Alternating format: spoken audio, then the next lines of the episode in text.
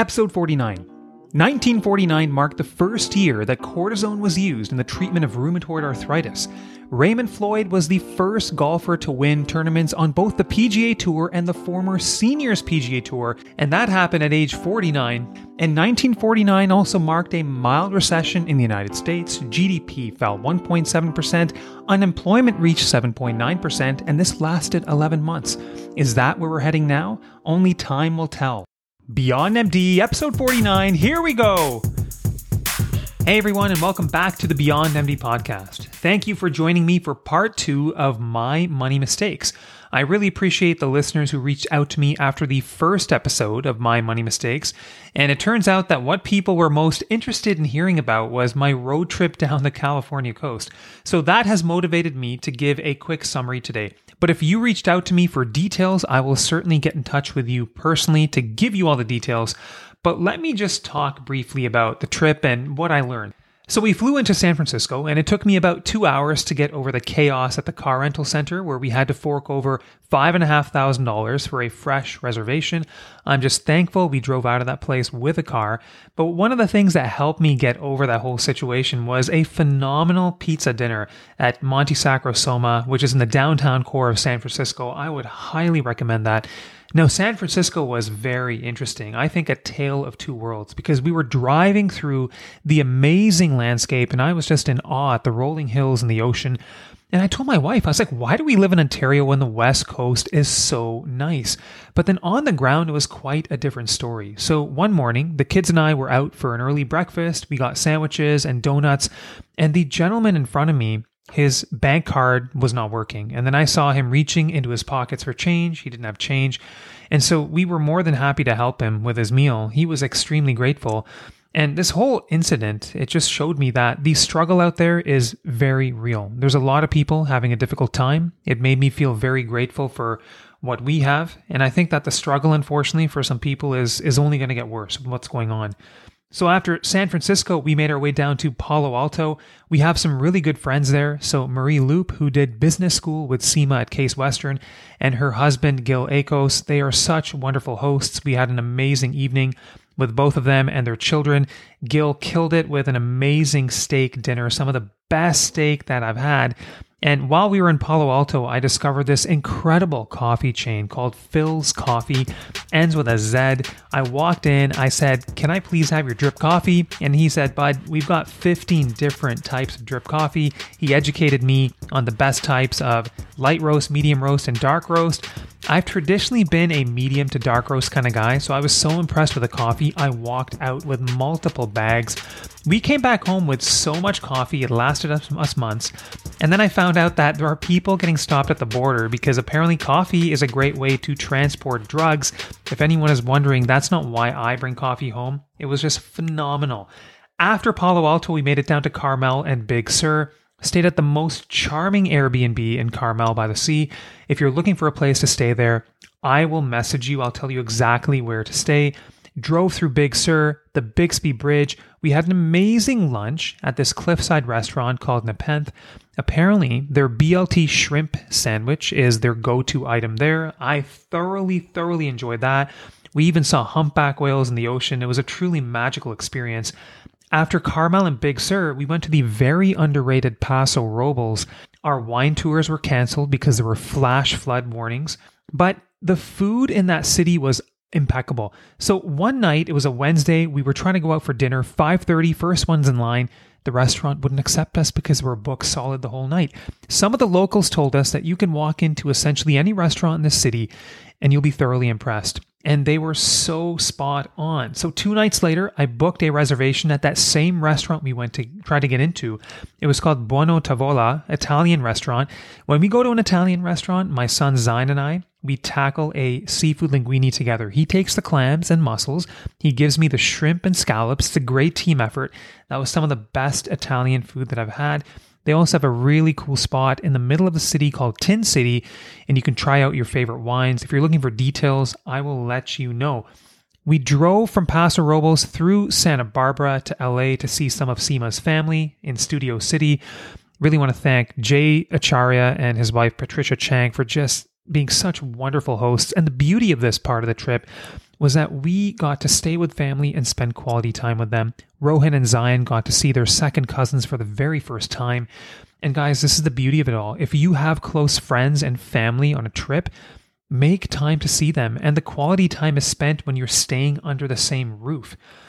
After LA, we went to our favorite city in North America, San Diego, and I had a chance to just relive old memories, have good food, and also see some of my fellowship staff. And again, just to have the chance to touch base with some people who helped me to get to where I am today was an incredibly rewarding feeling. So, for all people out there, keep those connections going. Don't forget about the people who helped you get to where you are today. I know that I made a few social media posts after the first episode talking about the opportunity costs of the decisions that I made in the first episode. When you look at the opportunity cost, so that's what that money would have achieved had I spent it in a wiser way and let that money grow at around 6.5% per year for 30 years, that opportunity cost was over $900,000. I did not intend to be dramatic with that statement, but I was just encouraging people to think more objectively about their financial decisions. So, mistakes with money, part two, here we go. So, number one for today's episode is incorporating too early. And I know by saying this, there are some people out there who are going to want to strangle me for saying this. But I truly do believe that I incorporated too early. So, I started my first year of practice in 2016 in Calgary. I was earning a salary of $300,000 plus signing bonus. I incorporated on day one. The way I went about it was not cost efficient. I had a tax lawyer and accountant all involved at the same time. My tax lawyer was working much faster than my accountant. My accountant came back and he said, I don't agree with this share structure for your corporation. Tell your tax lawyer to redraft all the documents.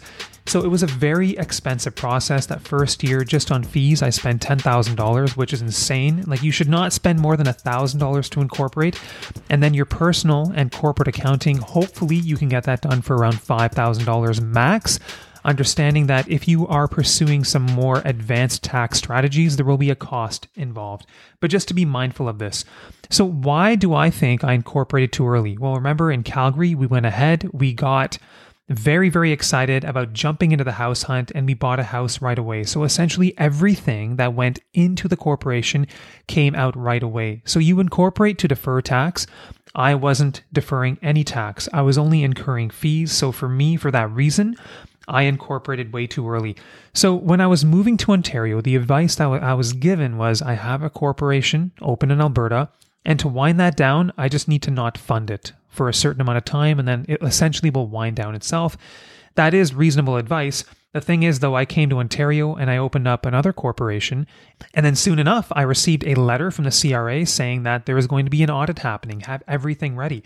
So the taxman came about three weeks later, and I had everything open on the dining table, just mountains of paperwork.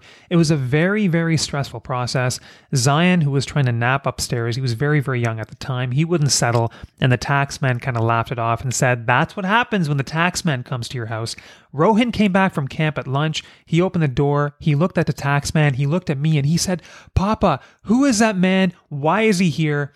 That, in fact, helped to ease some of the tension. So thank you, Rohan. But at the end of it all, we did not owe any more tax. There was just a bit of confusion related to the corporation in Calgary, the corporation in Ontario.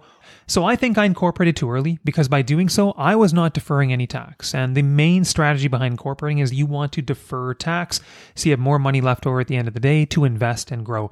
So for people who are in that process of making the decision, do I incorporate? I think there are about five things you want to think about. And again, this is not advice. These are just rough guidelines. So Number one, are you going to be leaving any money behind in the corporation after all your living expenses, after your fees? If you're leaving a good chunk of money behind, I think then directionally, it makes a lot of sense for many doctors to incorporate. Point number two do you have a lot of existing student loans? That is debt that you need to prioritize paying off. And if that's going to get in the way, maybe delay the process of incorporating. Point number three is your income stable or are you going to be locuming? Is there going to be uncertainty in your life? If you're not going to have stable income and therefore less chance of leaving significant money behind in the corporation, it may not make sense right away. Step number four are you going to be buying a home or is that in the near horizon for you? Now, you don't need to buy a home, there's nothing wrong with rent. But for me, I bought the home right away. All the money that went into the corp flowed out into the down payment, so it didn't really make sense for me. And then step number five, have you maximized or are you close to maximizing your registered accounts? Like I may challenge a few people on this. I don't think you have to have each and every one of your registered accounts maximized before incorporating, but you should be making good progress on this before pulling the trigger on creating a corporation. And the sad truth for me is that because I incorporated too early, I've been playing catch up with my registered accounts ever since. I talked about the TFSA and the RESP last time. The same applies to the RRSP. Okay, mistake number two and three are going to be related to mortgages. So, mistake number two is going for a fixed rate mortgage when there was uncertainty in our lives. I really do believe that buying that home in Calgary was not the best decision because we didn't know how long we were going to be there. And I've talked about sometimes I hear about trainees jumping into the house hunt, jumping into home ownership, and then they move cross country. Then you can't carry that home. For us, it didn't really make sense to buy that home in Calgary. We could have simplified our lives, rented, and invested the remainder into the markets. Now, we went fixed mortgage because number one, the reason for that, we had no education. And number two, we were looking at just the rate. The fixed rates were lower than the variable rate, but mortgages are so much more than that. So in that sense, it made no sense to go fixed. And what happened was when we broke the mortgage to move to Ontario, we paid a fee of $8,000. So let me summarize the lessons behind my mortgage mistakes after talking about mistake number three, which was going variable in the pandemic. Now, I'm going to explain this in a lot more detail. So, when we bought our home in Thornhill, that was in 2019 in June, we landed a fixed rate for three years at 2.94%. That's not too bad. But then rates went rock bottom in the pandemic. And then I thought maybe it makes sense to refinance and maybe we can make up the difference really quickly. So I talked to the banks. What I was being offered in 2021 January was 1.49% fixed for four years. I saw that people were getting even lower than that. I challenged the banks. They weren't getting back to me on fixed, but they said what we can give you is prime minus 1.4 variable, which was 1.05% variable at the time. And so I thought about it. And from my perspective, I had very recently just broken two fixed rate mortgages, one in Calgary and one now to refinance the home in Thornhill. And I decided that I did not want to be in a position where I was going to be breaking another fixed rate mortgage. I was tired of it. I was tired of the fees. So I decided to go variable, prime minus 1.4 for a mortgage rate of 1.05%.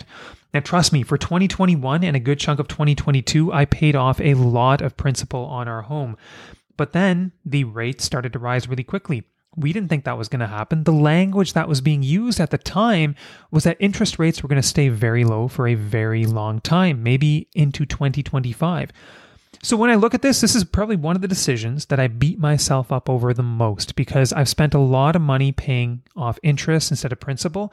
But when I dissect it all, the language that was being used at the time was that interest rates were going to stay low for a very long time, maybe even into 2025.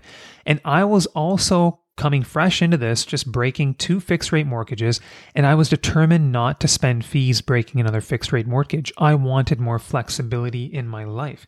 So when I look at this, I used to be hard on myself. I'm not hard on myself anymore. And one of the things that helped me get over the hump was The Psychology of Money by Morgan Housel, which is for sure a top three finance book that I think everybody should read. And he talks about decision making early in that book. And he uses the example of investors who were in Japan and Germany. And they, at times, were not very keen on investing in the stock market. Why? Because their economies were wiped out after World War II. So when you look at it from that perspective, people in those countries, they weren't big fans of the stock market. But in North America, we've had an amazing run. So our experience, our background is that investing in the markets works.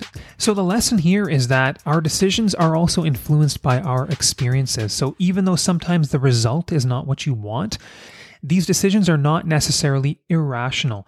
So, the lessons that I have taken from this is that mortgages are really a balance between cost and flexibility. And the stats are that 70% of people, in Canada at least, will end up breaking their fixed rate mortgage. I have broken two, and collectively between the two, I've paid $40,000 in fees. I don't really want to do that again. I don't even know where my kids are going to be in school two years from now. So I'm happy to have the flexibility. But one of the things that I can control is I can pay off my mortgage faster. So what I do is I pay my mortgage and then I top up the payments by up to 50% per month just to pay off that principal faster. Now, this may not be the right decision for you. It's the right decision for me because it helps me pass the pillow test. I sleep better at night. I'm probably a little bit more debt averse than most. So, this is a decision that I made for myself and my family, but you have to understand your circumstances to figure out what's best for you. So, the take home here is that if you have uncertainty in your life and you own a home, then it may make sense to go variable because if you have to move, then the costs to move are going to be much cheaper, paying three months of interest as opposed to breaking a fixed rate mortgage, which can be very hefty, sometimes up to 5% of the price of the property, which is just painful. But if you have certainty in your life and you feel like you're not going to move, then fixed may be the right option for you. It's only going to become clear when you sit down and take time to understand the path ahead. Okay, mistake number four underestimating interest rates, and this applies to real estate investing. So in 2021 January, I made an investment in a pre-construction condo in Kitchener and Waterloo. I dissected the numbers, looked at the return on investment, which is made up of mortgage paydown, which I think is the most important, cash flow, and then price appreciation. So, one thing I've learned over time is that relying too much on price appreciation is probably not a sound enough strategy because when things go down, it's harder to sleep at night. And interestingly, right now, I don't know why prices aren't going down more. I think it has something to do with banks extending the amortization a lot of us benefit from this. I benefit from this, but I do feel bad for people who aren't in the housing market yet because they're not getting a true correction for prices to fall so that they can get in at a more reasonable price. Anyways, this is a discussion for another day. But in 2021, I dissected the numbers and it's crazy. So I thought that, okay, interest rates right now are about 1.25%. Maybe they will double. Maybe they'll go up to 3%. So my average rate will probably be two and a quarter, two and a half. I couldn't have been more wrong. And I was calculating my projections at those lower interest rates, which is nuts. What I should have been doing was that I should have been calculating my projections at at least a stress test. And the truth is that interest rates on your mortgage heavily impact two sources of return. That is your mortgage paydown and that is your cash flow. So one of my investments right now, that condominium in Kitchener Waterloo, I have an amazing tenant, but with how high the interest rates are right now, like that is a very heavily cash flowing negative property. And I'm going to go into the details in another episode. Fortunately, one of my other properties in Kingston, that is a much sounder investment from a cash flow perspective. So, on any given month, it could be neutral, it could be a bit positive. But again, there's not much mortgage paydown happening right now. So, there's a bit of short term pain. So, again, give yourselves more room when you're calculating your projections. Just bump up the interest rates a few points. And similarly, when you are investing in the stock markets and you're projecting your returns, knock down a few percentage points so that you can plan properly for your retirement. A quick shout out to David Murphy, who's a mortgage specialist at CIBC. He told me as far back as the fall to start raising my interest rates to 6% on mortgages when calculating investment returns. And that was absolutely the right thing to do. And so right now, I'm paying 6.4% on the Kingston property. I'm paying 6.28% in Kitchener Waterloo it is just painful. But from the numbers, what I have kind of deduced is that once mortgage rates fall down to about 5% on the variable, which I expect they would in a year or two, uh, I think that these will be very reasonable diversifying investments where there is a reasonable amount of mortgage paydown happening. So always give yourself more buffer room than you think. Mistake number five buying a property without conducting my own home inspection. So this happened in fall 2022. I decided in 2022 that I was going to expand my real estate investment portfolio. That was the only thing on my mind. And so I had been talking to people about this we were getting really excited, maybe drinking a little bit too much of the real estate Kool Aid. And so found this investment opportunity in Kingston. My dad was there. I sent him to look at it. My dad doesn't really like things too easily. So the fact that he liked it, I had a good feeling about it. And anyway, so we got in touch with the realtor, made an offer. He sent me a long inspection report that the owners had done using their own company that happened three weeks ago. I went through that in excruciating detail, was satisfied with it, made an offer, and boom, the rest is history. So then it turns out, got a property manager in place. They did a full run through the property, and then lo and behold, opened the crawl space, and my goodness, were there surprises. Surprises to the point that I was paying an extra twenty to twenty-five thousand dollars out of pocket to fix things, to bring things up to par so that it would be a functioning property with less issues down the road. Some of the details I can't mention for insurance purposes. Later on, maybe I will go into it in a bit more detail. But here's the thing in fall 2022, there was a full on correction happening in real estate. There were not many offers going in on homes. So, why the hell would I not do my own inspection on a property? I have no idea what happened. I have no idea why I rushed so much. Looking back, I think I was just too excited. I was too determined to pick up another property such that I bypassed the steps that I had put in place for myself to make a successful transaction. The rule here is that I should do the same thing for a rental property that I would do for my primary residence. I would never move into a house without doing a property inspection. Similarly, I should never purchase a rental property without doing my very own inspection. So, safe to say, when property management went through the crawl spaces, there were some issues found, and it cost me just over $20,000 out of pocket. Now, I think I got a pretty good deal on the property, but nevertheless, I could have done things better. So, don't deviate from your protocols. Do not drink the Kool Aid. Do not rush. Stick to your plan. The other thing that I could have done better with this property is I wanted to hit the ground running. So I made the offer. I said, yeah, I want to close on this in like a month. I want to fill it up with tenants. I want to rent. I want that cash flow. What I should have done had I, if I had a better understanding of the Kingston market, it's that late fall, winter, it's a dead zone. Okay. Nobody's going to be moving into your property. So I should have delayed my closing until early 2023 done a few touch ups, done a home inspection, done everything the right way, and then filled it up with tenants as things were picking up late winter, early spring. You live and you learn. Mistake number six delaying my will. These were conversations that were happening in 2018. The seed was planted, but I procrastinated like anything. And then five years later, I still did not have a will. In 2021, I did host Amanda Doucette on my podcast, and we talked about what you need to know about estate planning and wills.